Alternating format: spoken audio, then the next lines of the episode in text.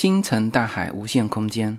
各位随口说美国的听友，大家好。那么这一期呢，我会向大家推荐《星辰大海》中的第二个专辑《巧语闲言》。那么听过上一期《巧语闲言》的听友呢，应该知道哈，这个主播建辉啊，是我十多年的朋友。那么我是刚刚听完他这一期呃关于咖啡的这个内容，我觉得讲的非常精彩。因为建辉呢是在我来美国之前，他就在钻研这个咖啡了。呃，他纯粹是一个咖啡的发烧友哈，他不经营这个咖啡。那么虽然以前也断断续续有听过他对于咖啡的一些见解啊，但是呢，这一期节目里面，我觉得他是比较系统的啊，也算是加长版吧，用了接近一个小时的时间跟我们描述这个呃关于咖啡的一种品鉴。那我觉得这期是非常值得推荐给大家。呃，关于星辰大海里面的主播，都是和我相知相识的朋友。那么我知道他们有料，他们应该是在某一个特定的方面一定是超过我，所以我才请他们作为我们星辰大海里面的叫特约主播吧。当然，这个除了咖啡之外，我还非常期待这个猴哥啊，我叫他猴哥哈，给我们聊中国的茶叶。我想今后他会陆陆续续推出他这些这个精致生活吧。那么在推出他的这一期内容之前，提醒大家一句哈，建辉的巧语闲言到这一集已已经是第八期了。那么可能一直守在喜马拉雅上的听友，哎，会奇怪说，怎么我们听到的只有两期节目呢？是的，巧语闲言所有的节目是放在我的小程序，大家怎么找呢？非常简单。直接在微信里面搜寻小程序，找无限空间啊！只要进入无限空间小程序，你就就找到了，它就在第一页。当然也可以通过我的微信公众号来找。如果已经有我的无限空间微信公众号的，你就直接看最下面的这一栏主菜单，中间的这一栏叫无线电台，点开里面有五个专题。最下面的一个就是叫星辰大海，那么点进去，你也可以找到这个巧语闲言这个专辑。那么我今后呃会有更多的内容会直接放在我的无限空间的这个小程序里面，呃不是所有的东西都放在随口说美国这个专辑里哈。所以呢，建议大家都能够去添加我的无限空间这个小程序，呃以后大家会。发现越来越多的惊喜，好吧，那么废话不多说，直接进入巧语闲言的第八期。说咖啡不好喝，那是因为你没喝到好的。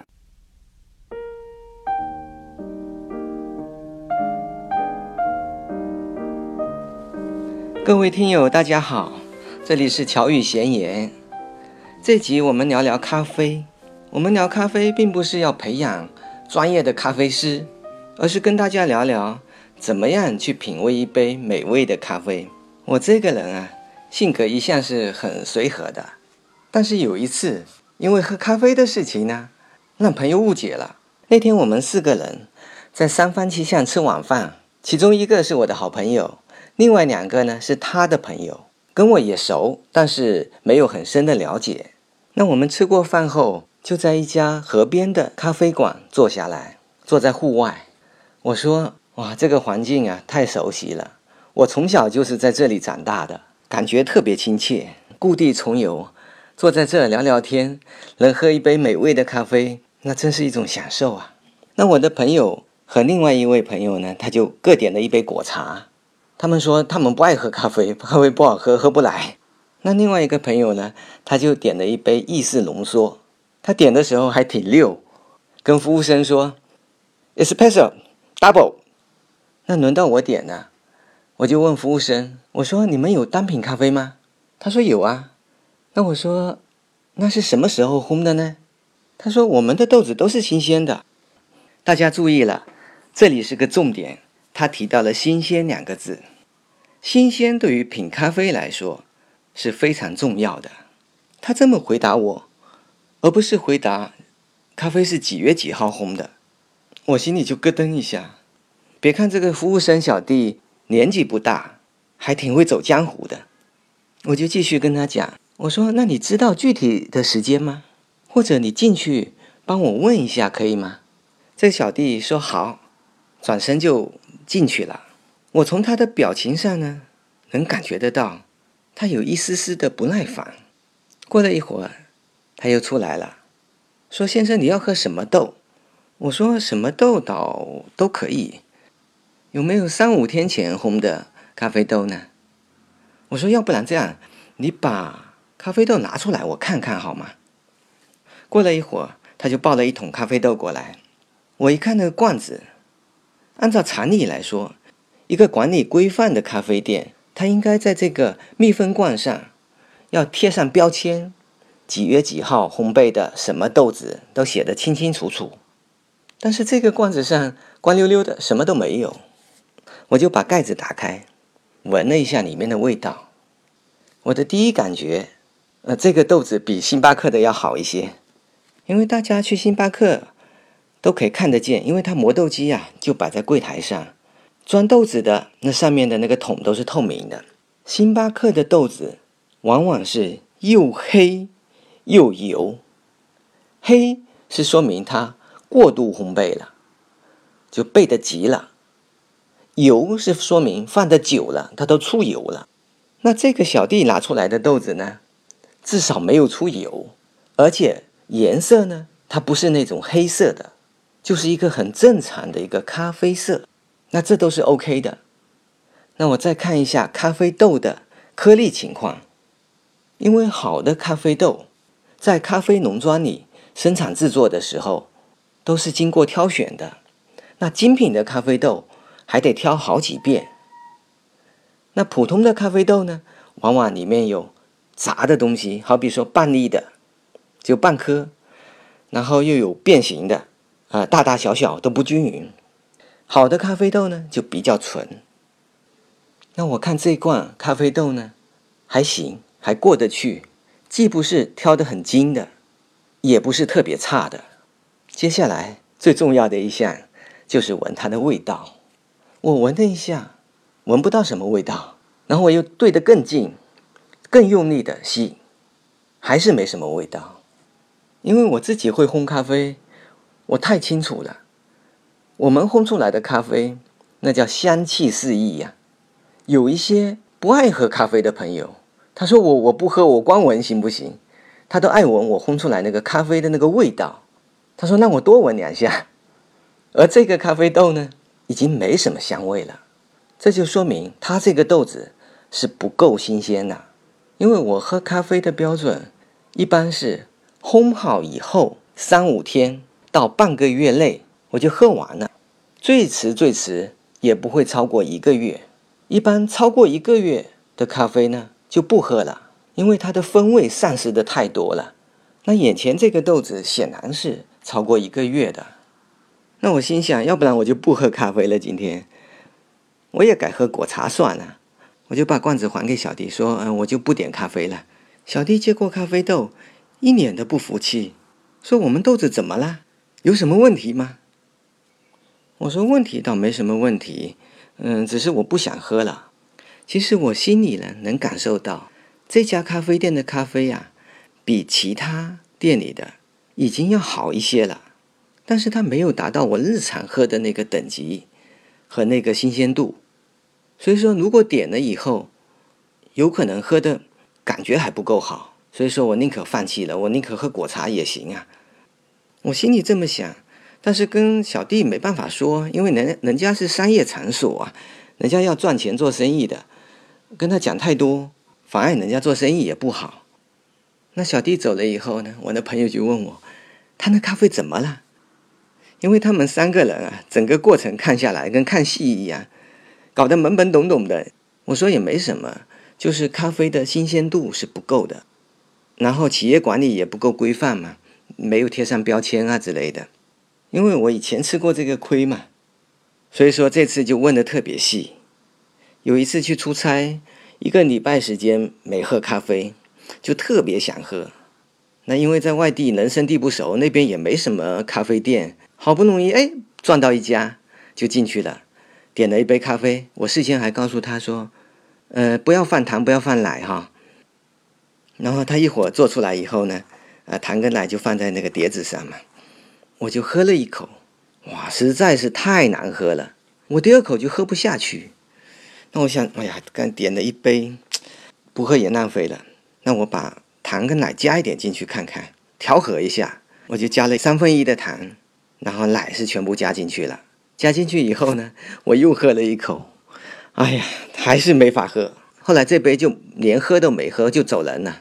那这样子盲目点呢又喝不下去，这无疑是一种浪费嘛。所以说后来哈，我有再到咖啡店的时候，我都要先问一下，你这咖啡豆是什么时候烘的？有一次呢，我在一个蛮漂亮的一个咖啡店，他那个咖啡店是依山傍水，也卖茶也卖咖啡。那点咖啡的时候呢，我就问了老板，烘豆的时间是什么时候啊？他的回答直接把我雷到了。他想了一下，他说：“好像是半年前烘的吧。”我心里想啊，哎呀，现在这个各行各业的经营状况都是外行人在做事情。像这么漂亮的一个场所，老板自己对咖啡一无所知，他生意也做得好好的。那我跟朋友这么解释了以后，哈，哦，他们都都能理解，哦，原来如此。那我就问另外一个朋友，点 espresso double 那个，我说你为什么要点这个？他的回答哈，首先先说，哎，我不懂喝咖啡啊，我没有你在行。我看别的朋友啊都这么点，我也这么点了。那我问他，那你为什么点意式浓缩了还要还要 double 啊？他说浓缩咖啡太少了，就那么一口，我点双份的多一点。我说你这理解是不对的，double 的意思。是粉的量，咖啡粉的量加倍了，它更浓了，水量是一样的呀。所以说，鉴于国人对咖啡的误解是这么大，而且经营的状况也是一片乱象，所以我就想这期聊聊咖啡，让更多的人知道怎么去品咖啡，别把这么好的美味给错过去了。而且咖啡的价格啊，其实并不贵。如果跟我们现在福州卖的岩茶比的话，那真是太便宜太便宜了。那这里聊到了咖啡的价格，咖啡的价格你不能去看咖啡厅里的那个价格，咖啡厅里卖的是场地、座位和服务的价格，它并不是咖啡本身的价值。那咖啡的价格要以我们买回家自己冲泡的这个价格为准。在咖啡厅里面，一杯咖啡一般的来说三十来块，或者二十几块，也有的五十八、六十八、八十八，啊，一百九十八都有。一般以三十几块居多吧。那我们买回家的咖啡豆，就是烘好的成品豆，买回家就可以研磨好就可以冲泡的这个豆子。我们要买什么价格的才合适呢？按当下的价格，一般来说一磅。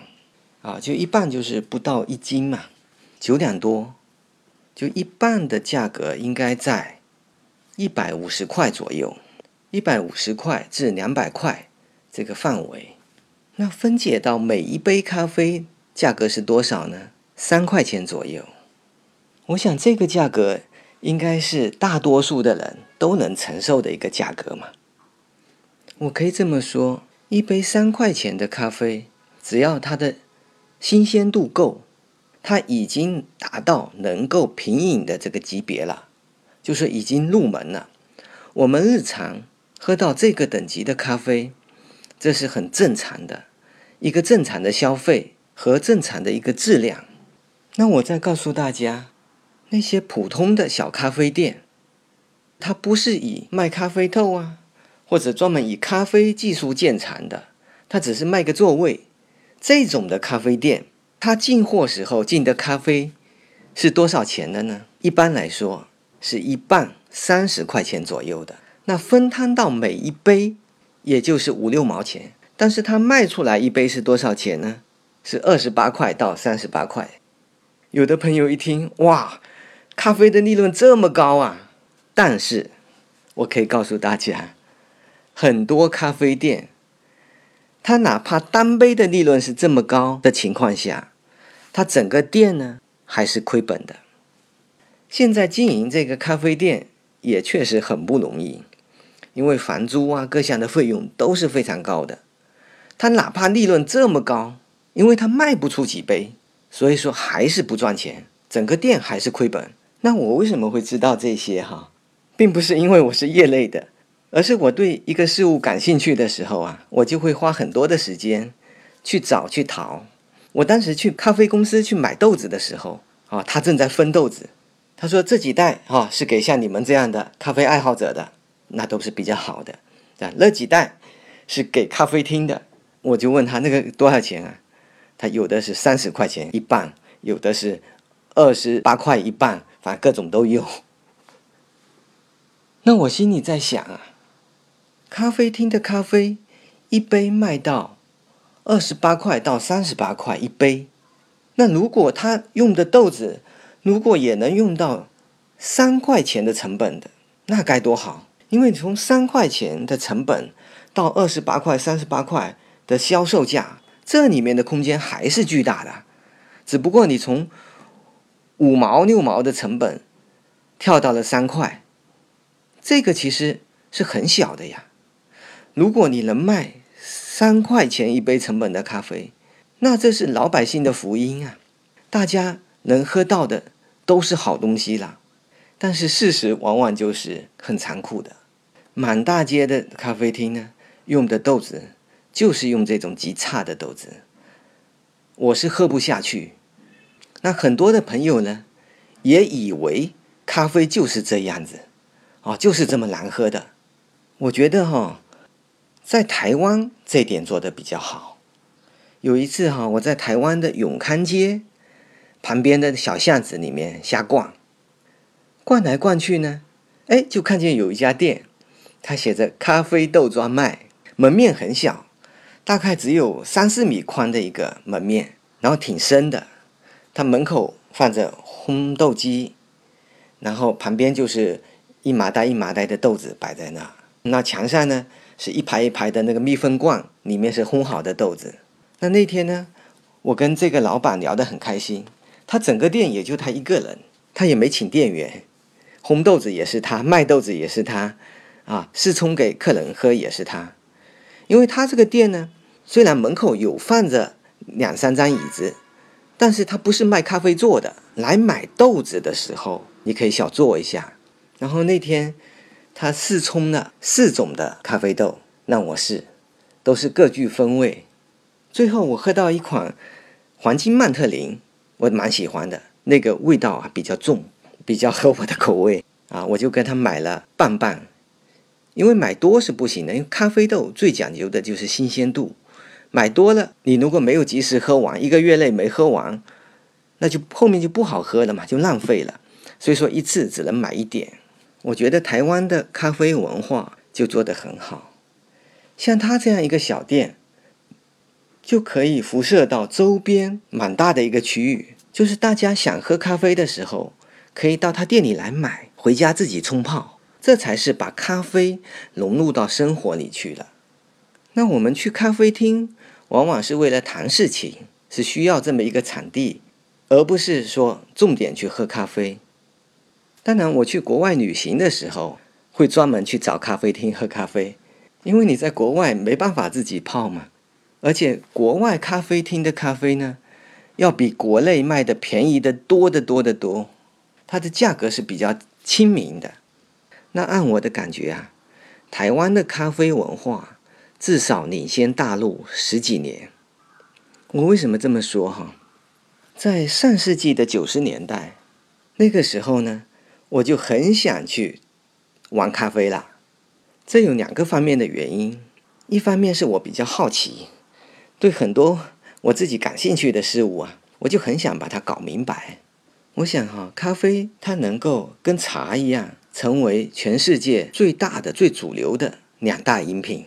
它一定是有它道理的，那我就很想把它搞明白。其次呢，在我小的时候，我爸爸是在华侨塑料厂工作，当时呢，华侨塑料厂有非常多的印尼归国华侨，他们回来就会带着咖啡呀，还有一些烘焙蛋糕的这个手艺回来，所以说我小的时候呢，就有感受到咖啡了，而且还吃了他们在家里做的那种糕点，各种各样的琳琅满目。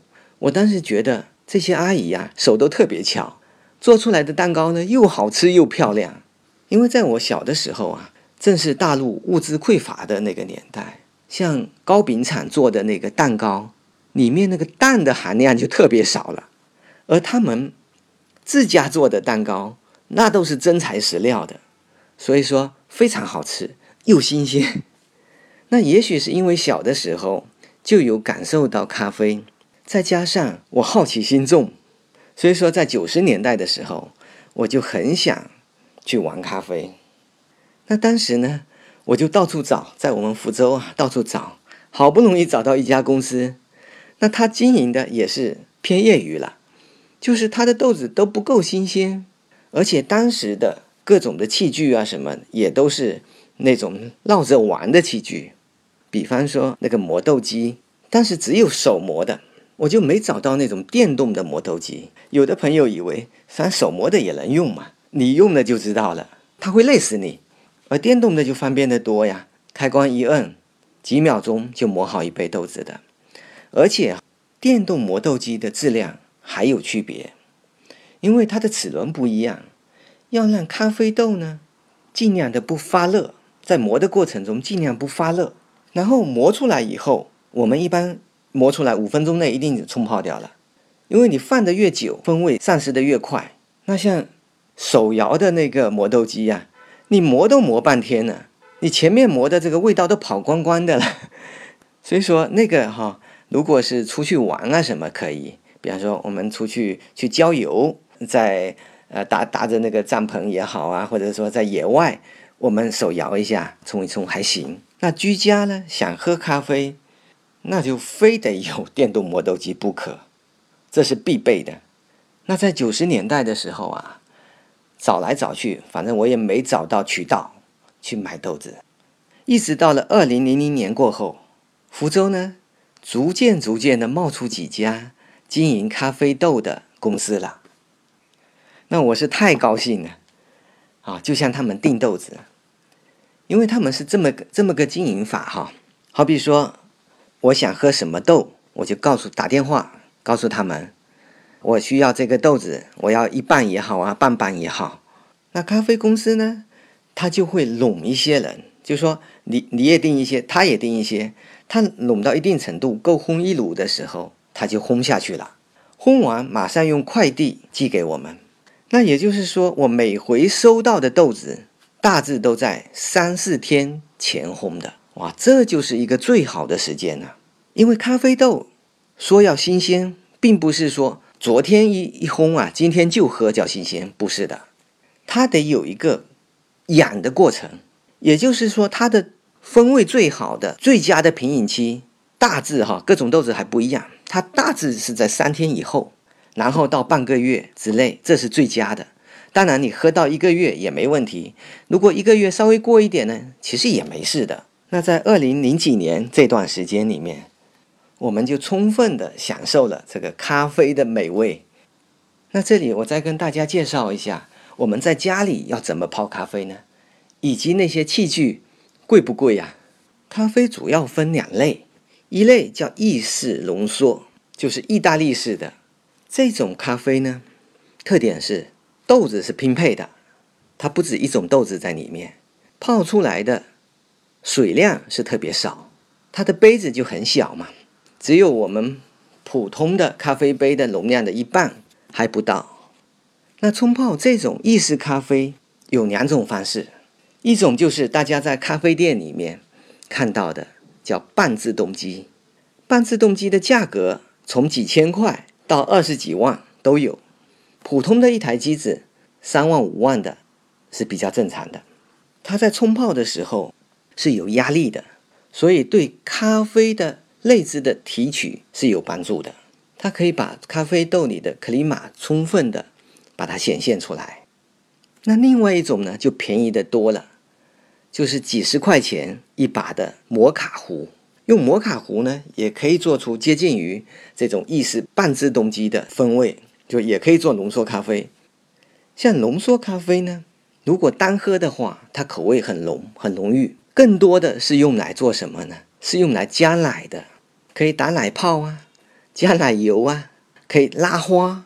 所以说它比较适合在营业场所。你看拉一杯花，多漂亮，很多小女生也都很喜欢这种的喝法，因为小女生本身就爱喝甜的东西。那这种咖啡加了奶以后，它的那种咖啡的那种那种的苦味，那种重的味道，它就削弱了很多。你喝到的往往是奶的那种感觉，柔柔的、滑滑的，那又有咖啡的香味。那一般小女生很喜欢。哦，我我也喝哈，我只在一种情况下喝，就是到了一个咖啡店里，没有别的饮料可选，只能喝咖啡。那又知道这家咖啡这个豆子又很差，没办法喝单品，那怎么办？那很很简单，就点这种啊，卡布啊，拿铁啊，反正就点这些加奶的，因为它会把这种劣质的咖啡豆的这种味道给冲淡掉，反正就当奶喝了。那如果这家咖啡店是很专业的，那我就一定点它的单品，而不会去点它的那种卡布奇诺啊这些，因为只有单品咖啡才能够喝出咖啡豆本身的风味。这个有点像我们吃海鲜哈，我们福州因为靠海边嘛，海鲜比较多。我们吃到好的海鲜的时候，味道特别鲜美的时候，经常是什么佐料都不放的。就打个比方哈。就我我们福州人嘛，就说螃蟹分得很清楚，这是梭子蟹，这是面包蟹，各种各样的蟹。那我们这边就本地的有一种叫鲟，菜鲟啊，红鲟啊，外地可能不这么叫哈。那我们本地的鲟口味是特别好，我们就是清蒸啊，清蒸以后就直接吃，就非常美味。而越南那边出来的这种鲟，它个头非常大，看过去很震撼。它的个头有我们这边鲟的大概三倍这么大，但是它的口感就差太多太多了。所以说，像它那边的鲟啊，拿去做香辣蟹啊什么之类的是比较合适的，因为它肉本身没味道嘛，那就得就得外加味道进去，否则的话你你什么都吃不到嘛。那这个道理也是这样的，咖啡豆如果是好的精品的咖啡豆，那你就得喝单品的，而不是。去喝意式的了，意式的可以说喝一种调调，喝一种情调。在家里，当然也有的咖啡发烧友哈，他也买了几万块的这个意式浓缩机，啊，叫半自动机嘛，这种他也买了放在家里也做，但是会比较麻烦。他因为那个水呀，压力还要够啊，是这样这样那样的，比较复杂。然后我也不爱喝那种口感的，所以说我们这里指的更多的咖啡友。在家里的时候都是喝单品咖啡，而且还很便于操作。整套设备买下来才多少钱呢？往便宜里买的话，可能一千块就可以了。你买好一点的，也就两千来块。呃，怎么怎么讲这个哈？就是首先你得有一个磨豆机，磨豆机呢，从四百块钱就有了，四百块、八百块，还有一千多，还有更贵的都有。那我是建议你买个八百块左右的。因为四百块那种，它的齿轮跟八百块的是不一样的。那八百块的，基本上能够把咖啡豆的风味保留的比较好，因为它磨的过程中就是不容易发热。那这是一个八百块了。那其他的就是什么呢？啊，就是咖啡壶啊，还有手冲的那个壶。手冲的有用铜壶，也有用不锈钢壶，就细嘴，嘴长长细细的，注水用的。啊，还有个漏斗。这些都很便宜啊，像这个细嘴的咖啡壶才多少钱啊？便宜的几十块，好一点的两三百，两三百的一百多的都足够用了，完全可以用了。那那个玻璃杯才多少钱？漏斗漏斗就几块钱啊，玻璃杯也才那么十几块钱嘛，这都很便宜。那再买过滤纸，过滤纸买一包也就没多少钱，几块钱，十几块，二十几块这样一包，能用好久。然后你自己喜欢的咖啡杯，再买几个就行了嘛。也就是说，咖啡呢，其实是很平民化的，完全可以融入到生活里面去的一个东西。来我这边做客的朋友里面啊，我经常就是，除了泡茶以外呢，就会泡咖啡给大家喝。我发现哈，可能一百个人里面啊，只有一两个人是不爱喝咖啡的。就好比说，有一对夫妻哈。他先生呢是经常到我这边来玩，很爱喝咖啡，然后而且他还爱喝凉的咖啡。我泡给他以后，他都放凉了喝。那他太太过来呢，他们两个都是我的朋友哈。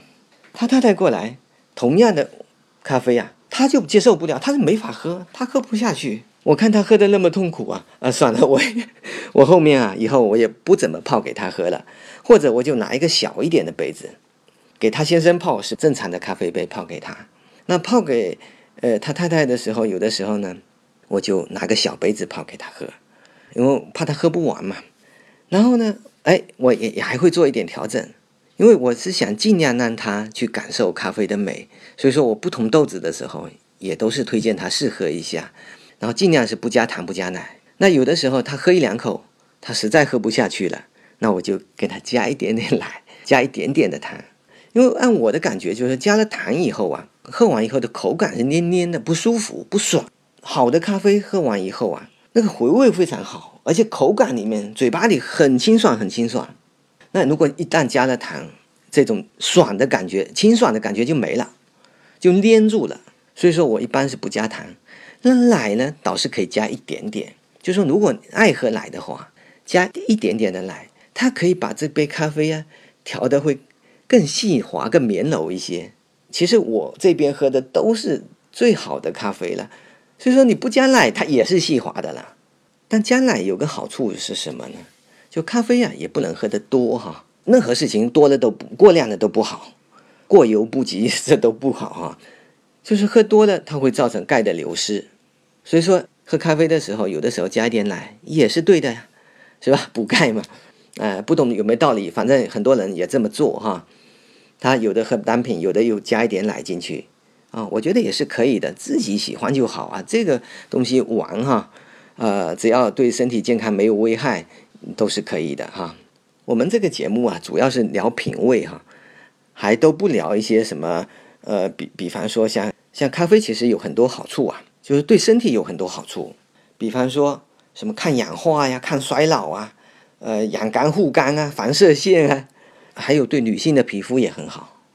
那这个这个你可以去百度的东西呀，呃都不在我们聊的范畴，你能找到的你就去查吧，去查资料。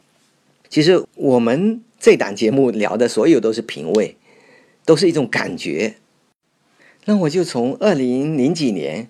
一直喝了十几年吧，喝到大概是一二年的时候，我跟我的一个老同学久别重逢了，是我的一个高中同学，我们有二三十年没见面了，没想到一见面啊就聊到一起去了，就是因为咖啡，他也喝了十几年的咖啡了，所以我们在同学聚会的时候啊，跟他聊得特别开心，就这咖啡这个话题，哇，真有的聊，而且他是工程学院毕业的，动手能力还超强。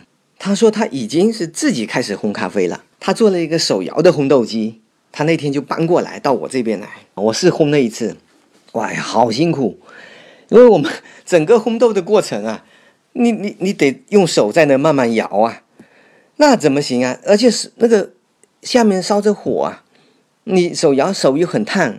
我说，呃，我们这样子，我们要改进一下，嗯，不能靠手摇，这个太辛苦了。呃，自己烘这个事情是可以做的，我也很感兴趣。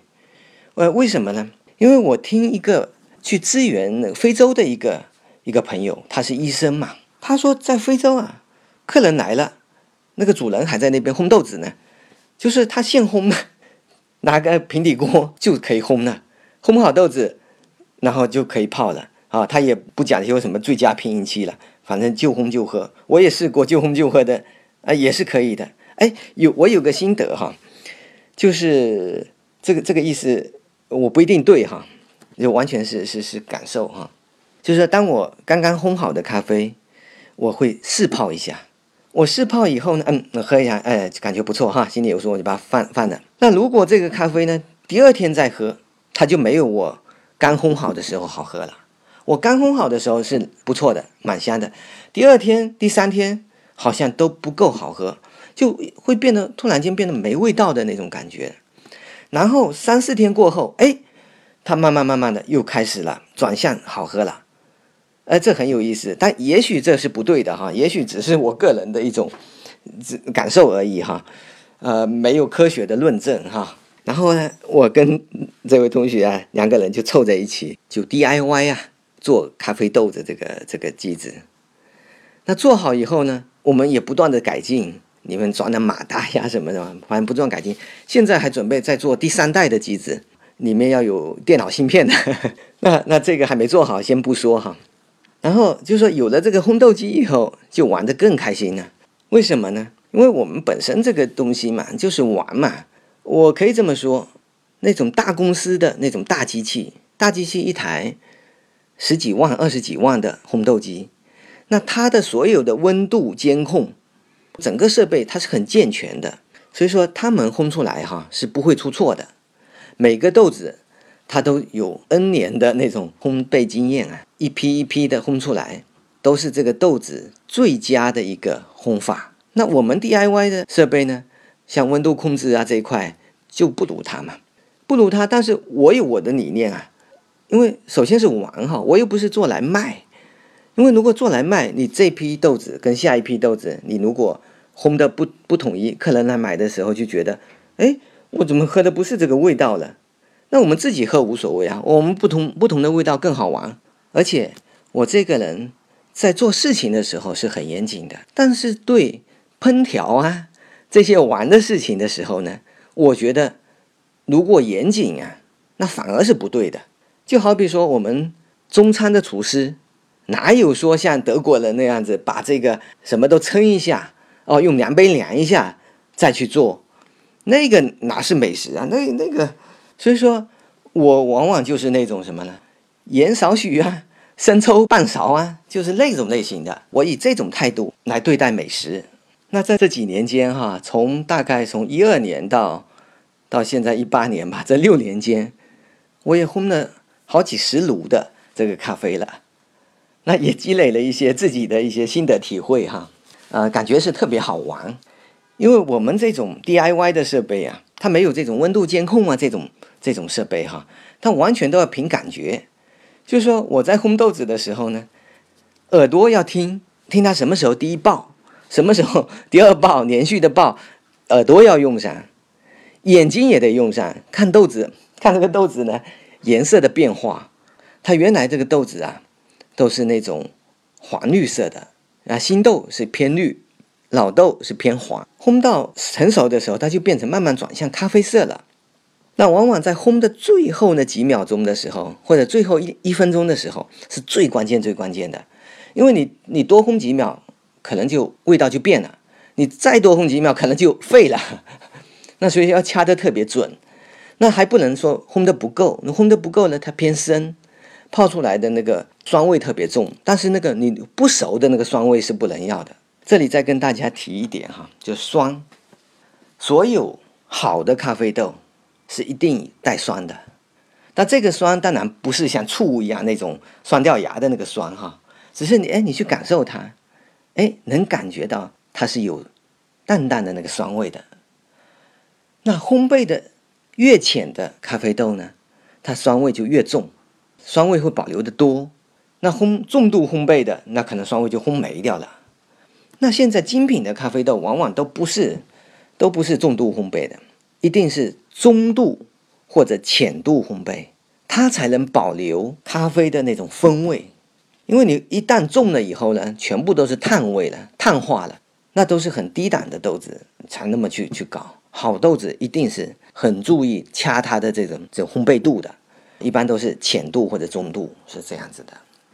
那在烘豆子的时候，你看耳朵用上了，眼睛要用上，连鼻子都要用上，因为鼻子也要去闻它的味道。如果一旦有焦味出来，那就完蛋了，那那就烘坏掉了。那要感受它这个烘的这个味道的变化。早先早几年的时候烘啊，我还会拿个温度计，呃，测一下。到后面呢，我完全是那个中餐厨师的那种感觉了。那个温度计我也不用了，就完全就是靠我的这五官啊，耳朵、眼睛、鼻子来感觉。那这里面呢，我自己烘的豆子里面呢，有的豆子呢就好烘，有的豆子呢就不好烘。就好比说。像夏威夷的可纳这种豆子也是顶级的豆子，我烘了几次都烘不成功，总是掌握不了它那个那个那个度哈。我一直在听它的声音，因为我们烘豆子的时候哈，豆啊在滚筒里面哗啦哗啦哗啦哗啦，你你要很认真的听它什么时候啪爆一声，那我一直在听他这个什么时候第一爆啊，在等，等等等，没有第一爆啊，完了这边已经烧过头了，你还听不到它的爆的声音，所以说可纳我烘了大概三次，没有一次烘成功的，都烘的不好，烘烘废掉了。但是我我烘什么很有心得呢？我烘那个龟夏很有心得，龟夏也是顶级的豆子，原来是产在埃塞俄比亚的龟夏山，所以说因此得名。后来呢，移到世界各地去了。现在最好的，比方说像巴拿马呀、哥斯达黎加呀这些地方出出产的这个龟夏都非常好。在日本呢，因为有发音的问题嘛，它很多又叫艺伎，跟艺伎的发音一样。那这个豆子也是顶级的豆哈，我就烘得很顺手。我现在烘的最多的也是龟夏，因为它很好掌握，它的第一爆、第二爆，后面的连续爆，它是很明显、很明显的，几乎我怎么烘怎么好。我今天烘的重一点也好喝，下回烘的轻一点也很好喝，反正都好。那我自从哈龟夏烘好了以后啊，原来喝的，比方说肯尼亚 AA 呀、耶加雪菲呀。这些不爱喝那些咖啡了，很很少喝。为什么哈？因为它这个最好的像这种龟夏这种等级的好豆子，在我看来它也是很便宜的。就是我们如果买生豆去烘，一杯咖啡就是十块钱这样子，咖啡豆的成本，我觉得这也很经济呀。它的这种韵味、它的细腻度各方面，那又要比入门级的那个三块钱的，就是我们日常喝的。已经也很好的了哈，那三块钱一杯的，那又又比它要好很多啊。那真正有那种美味的感觉，就说喝到这种咖啡呀，对生活有感恩的心态，就有那种幸福感。那如果去买成品的店里面烘好的这种成品的咖啡豆买回来是多少钱呢？摊到一杯的话，大概是三十块钱的成本。那像这种等级的咖啡。如果在咖啡店里面喝的话，要多少钱呢？那一杯大概是一百多或者两百多这个范围。所以说呀，如果对咖啡有兴趣，那就应该把它融入到我们日常的生活中去，就应该是在家里喝咖啡，而不是说要去咖啡厅喝咖啡。那当然哈，如果你对咖啡呢还不够了解，那去咖啡厅去学习是可以的。这个时候呢，你要会分辨。你去的是对不对的那个咖啡店？嗯，我这么跟大家讲哈，就是教大家一个窍门哈，就说如果这个咖啡厅它是不卖成品豆的，它就是一个提供场所给你聊天的，然后卖咖啡给你的这样的咖啡厅，几乎就没有什么技术和好豆子，你就不用去这种的去学习了，因为可能还会学歪掉。那你去的这个地方呢，它一定是有卖成品豆的。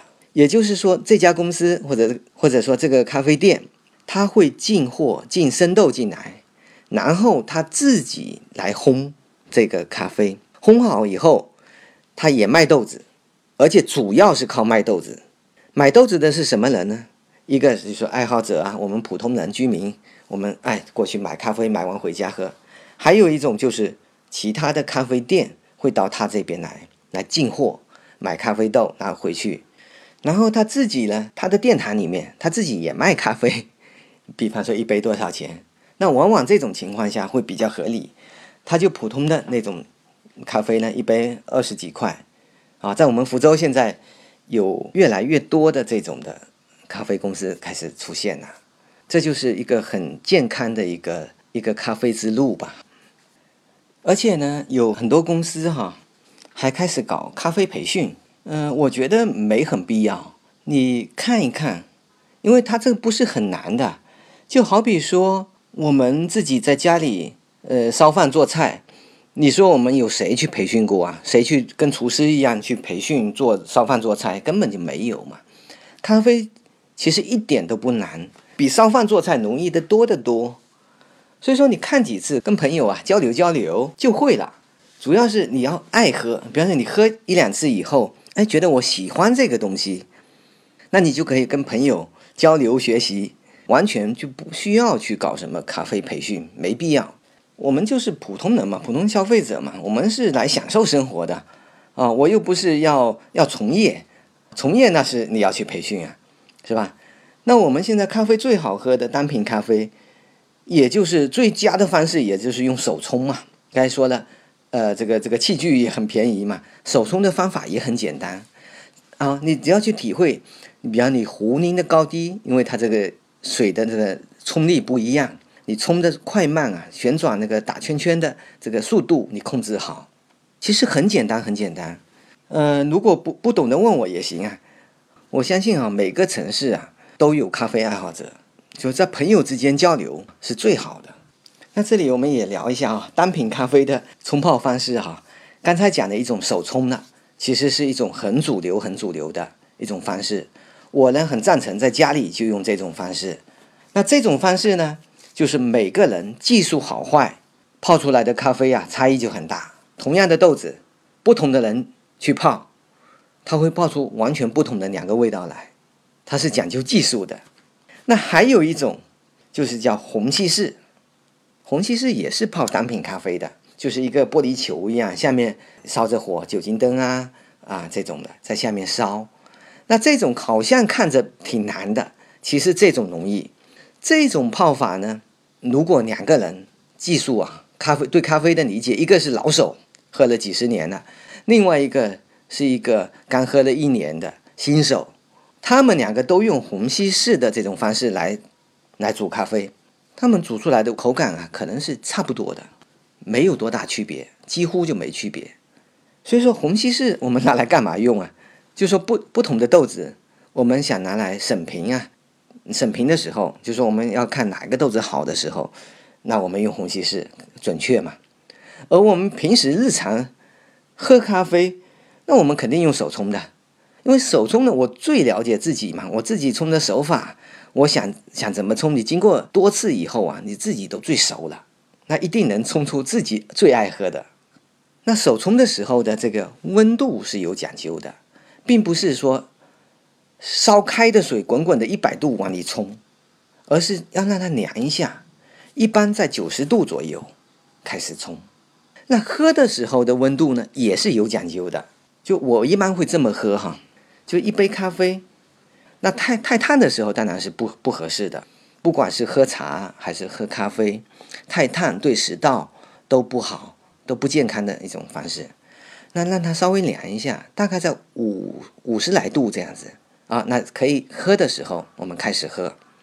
那这种算温度比较高一点的，我们先喝，慢慢喝，一口一口的，让它多在嘴巴里多停留一会儿。再吞下去，然后这个高温度的我们喝三分一，停一停，我们等一下，让温度降下来，降下来到中温度的时候，我们再喝三分一，一口一口的慢慢喝哈，不是三分一是一口就喝掉三分一哈，然后再留一点，让它完全凉掉，你去感受它，这三种温度啊，它口感是不一样的。那这个时候就会出现多种的喝法了，就是我刚才说的那个朋友，他就爱喝凉的，他就整个放到凉再喝。而我呢，我是寒性体质，呃，这个这个肠胃功能也不是很好。那我是怎么喝呢？我都是喝高温的，就说当它在五十度的左右时候，我就开始喝了，而且我很快的就会把这杯喝完。那只有说我喝一个新品种的豆的时候，我想了解它的时候，那我就很严格的按照，比方说，呃，高温的喝，然后中温的再喝三分一。那最后呢，喝低温的时候，我不会留三分一，我会留一一小口。因为流太多，我喝进去哈，我胃会不舒服。那但是他又得感受它低温的这种感觉，那我就留一点点，留一口两口的这样子，我喝一下。那对他这个豆就会有个全面的了解。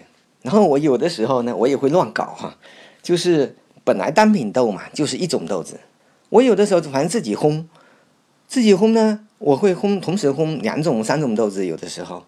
那这个时候，我会把它不同的豆子啊，我把它调和一下，掺在一起，掺在一起。那那别人是没这么搞法的哈，我反正是玩嘛，反正就自己玩。因为也也有的时候是什么样呢？好比说我们一种豆子喝喝喝喝到最后，哦呦，剩一点点，它不够冲了，你不够冲一一壶，那怎么办？那我就把别的豆子加一点进来嘛，反正我们自己喝无所谓啊。没想到，哎呀，还有意想不到的好效果，就说。这个豆子有这个豆子优点缺点，那个豆子优缺点呢正好互补了。没想到这么瞎搞瞎闹，反而闹出一个很有趣的口感而且我们每天喝哈，我这么调一下，其实更有意思，就不是那种很沉闷的墨守成规的那种，反正就是这个口味。我们不同的拼配哈，呃，有的时候有想不到的效果啊，反正就是玩嘛哈。然后还有一个心得哈，可以分享给大家。呃，我们不是老听到呃三杯咖啡三杯咖啡的吗？开始哈也没感觉这个是什么一回事，后来我跟另外一个朋友。聊天聊着聊着聊着，哎，我们终于聊出共同的心得了。就什么意思呢？手冲咖啡啊，其实最佳的就是泡三杯。最佳，我说的是最佳，并不是不行哈。因为有的手冲壶啊，它容量很大嘛，它泡五杯都没问题。然后有的容量很小，你泡一杯两杯也都没问题，都可以泡。如果我只泡一杯咖啡，我放咖啡豆的时候，大致要放多少呢？要放十五克左右。甚至更多一点，甚至要十五到二十克之间吧。就是说我其实从来啊不去称的，就我还是那种中餐大厨的那种做法哈，盐少许哈，生抽半勺，还是这种来感觉的。有那个勺子嘛，咖啡勺，我大概心里有数，一勺大概就十克，那就一勺。就一个人，如果你只泡一杯咖啡，你可能要放到一勺半，还要再多一点。你冲一杯，但是如果你泡两杯咖啡呢，你也只要两勺。就够了，或者说你愿意泡浓郁一点，那就两勺再多一点点也行啊。那如果你泡三杯咖啡，那就放三勺吧，刚刚好。那要是泡四杯呢？四杯就也用不着四勺了，那就三勺半就够了，大概是这么个意思。那我们经过就说这个十几算下来也十几二十年了，就这么长时间喝下来，感觉哈。当我们每次泡三杯咖啡的时候，那个风味是最好的。因为冲泡咖啡，我们这种手冲式的，它有一定的时间。你如果泡五杯，你的时间就久了。那如果你只泡一杯呢？那这个萃取的时间又太短了。所以说，三杯咖啡呀，不管是放豆子的量，还是这种冲泡的这种萃取时间，都是很适中的一个度。那我们就经常呢。呃，反正不管几个人，我两个人，我有的时候也也按三杯来泡；四个人，我有的时候也按三杯来泡，因为匀一下嘛，都可以嘛。两个人我们就多喝一点嘛，哈。那四个人，我们我们每个人少喝一口嘛就行了。那这个时候咖啡往往它是最好喝的。但是我还看见有一种哈，我看有的咖啡公司有他们的很严谨的一个做法，他咖啡总是一杯一杯来冲的。这个跟我们就说咖啡友之间这种做法就很不一样，很可能呢，他们是为了就说标准化，他们有他们的标准。有一次我们我们三个人去买豆子嘛，那顺便就坐着坐下来喝一杯，我们三个人都点了同样的豆子，他就一杯一杯给你来。如果按照正常的话哈，三杯正好你凑一壶一起泡的，又省豆，然后风味又好。但是他们有他们的，就说想法，有他们的规定，他们就是一杯一杯来搞的。那反正这个东西呀就不绝对。我聊的只是我的心得，分享给大家，没有这个绝对的事情。如任何事情啊，如果加上“绝对”两个字，那就那就是错的，不用说了。特别是这种口感上的，那就更没有绝对了，是吧？你怎么样都可以去试，自己觉得好就行嘛。那我这里再跟大家聊一个意想不到的事情。我们中国人啊，都以为咖啡啊是外国人厉害，他们一定很讲究，他们一定喝的咖啡很好喝。我可以告诉大家，完全不是那么回事。我有个朋友，他在丹麦生活了二十几年，他家里呢是开餐馆的，那他这几年呢是去做蜜蜡生意了。我的很多的蜜蜡都是跟他买的。那他到我这边来玩的时候呢，我泡咖啡给他喝。他说了一句话，让我非常震惊。他说他在丹麦的时候从来就没喝过这么好喝的咖啡。他说他们是每天都在喝咖啡，但是都不讲究，就是很普通的豆子，随便冲一下，就是当当水喝了。那他这么说完以后啊，我才去关注，确实在国外，只有少数的咖啡爱好者，他会去买好豆子。会对喝法上有讲究，绝大多数的人是没有讲究的。我后来一想，哎呀，跟我们这边茶也很像，也就是说，绝大多数的外国人，他们在喝咖啡的时候，相当于我们大碗茶，就是那个水准，就是喝这种精品咖啡的人也是少数的。然后最尴尬的是什么哈？朋友呢知道我爱喝咖啡，就总是带咖啡送给我。啊，我一个朋友，就是他的朋友呢是在美洲那边是咖啡庄园的。那他去他朋友那边玩的时候啊，就带了一大堆的咖啡回来，那也送了两包给我。那由于他是我长辈嘛，我不好意思不收，因为我从那个豆子啊，那个颜色上一看，黑不溜秋的，都出油了，那个没法喝的。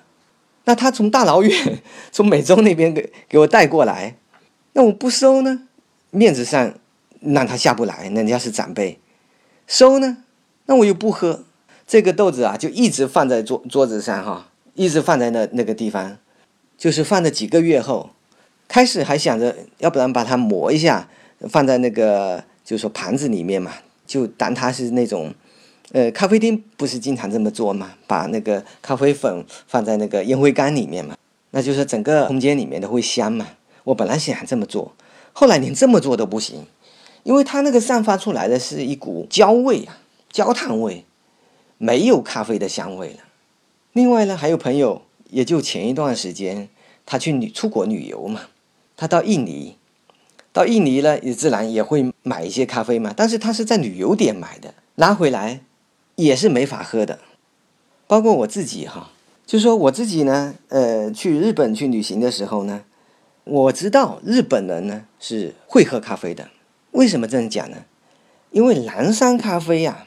有很大的一部分，其实都被日本人包了，都是去日本，所以说日本人是会喝咖啡的。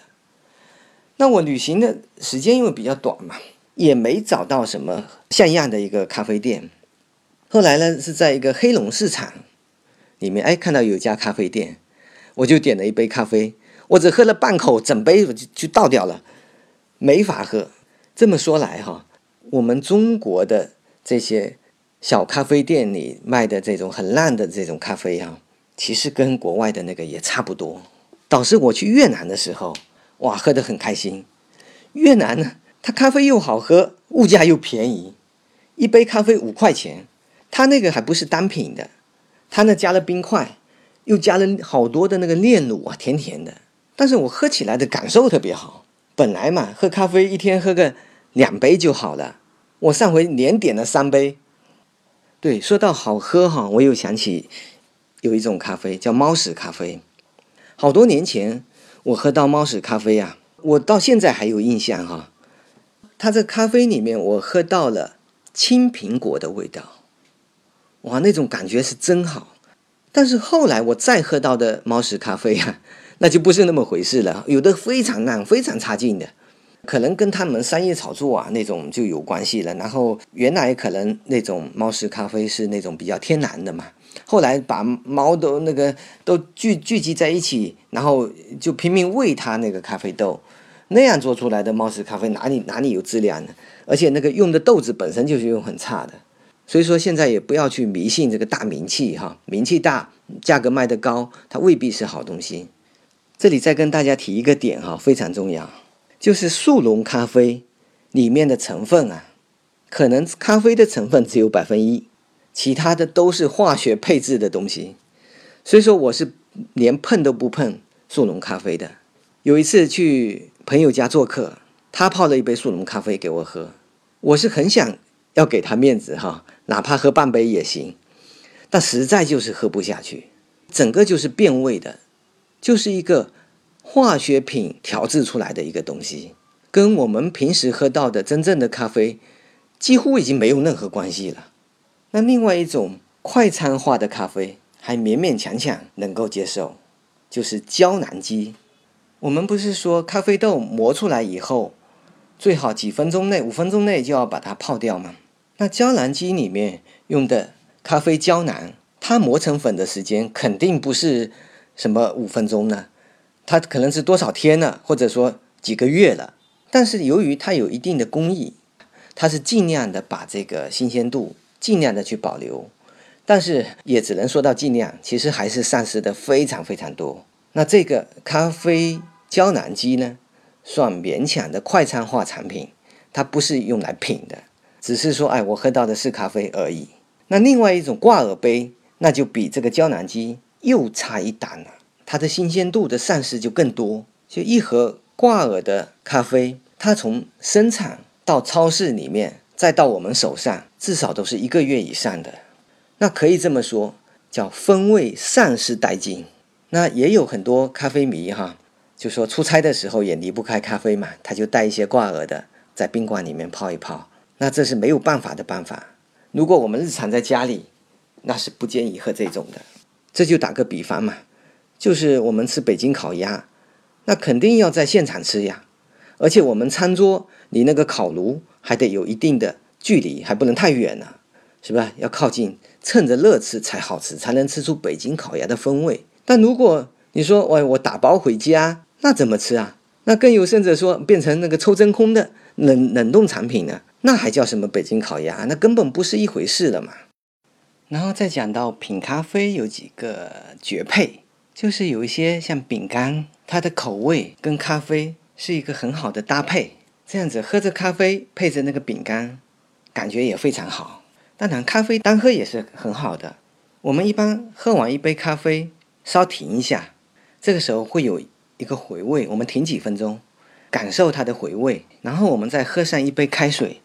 这个时候你会感觉到这杯水呀是非常香甜的。另外，咖啡呢还有一个绝配，我一直有顾虑，这个要讲不要讲，就是烟斗。要讲的原因是因为烟斗有烟斗的文化。不想讲的理由，是因为我是提倡戒烟的，我自己就很不喜欢香烟的味道。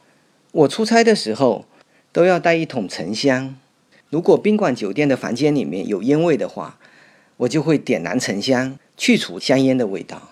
但是我这里先跟大家讲一句话，就是抽烟斗等于戒烟，抽烟斗等于戒烟，抽烟斗等于戒烟。重要的话说三次。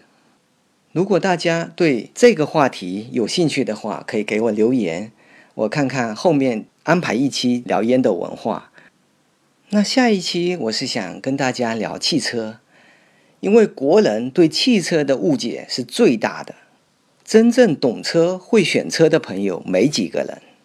但是这个播出的时间，我现在就不知道要排在什么时候了，因为我要出趟门。我不是老建议朋友去看博物馆吗？其实我自己本身就很爱看博物馆。这次我要花半个月的时间到山西、陕西去看古建筑和博物馆。那也许就是在这集播出以后，会隔一段时间才播汽车的这集，或者就是汽车播完以后，再下一集可能会隔上半个多月。好了，那这集就先到这里为止。谢谢大家的收听。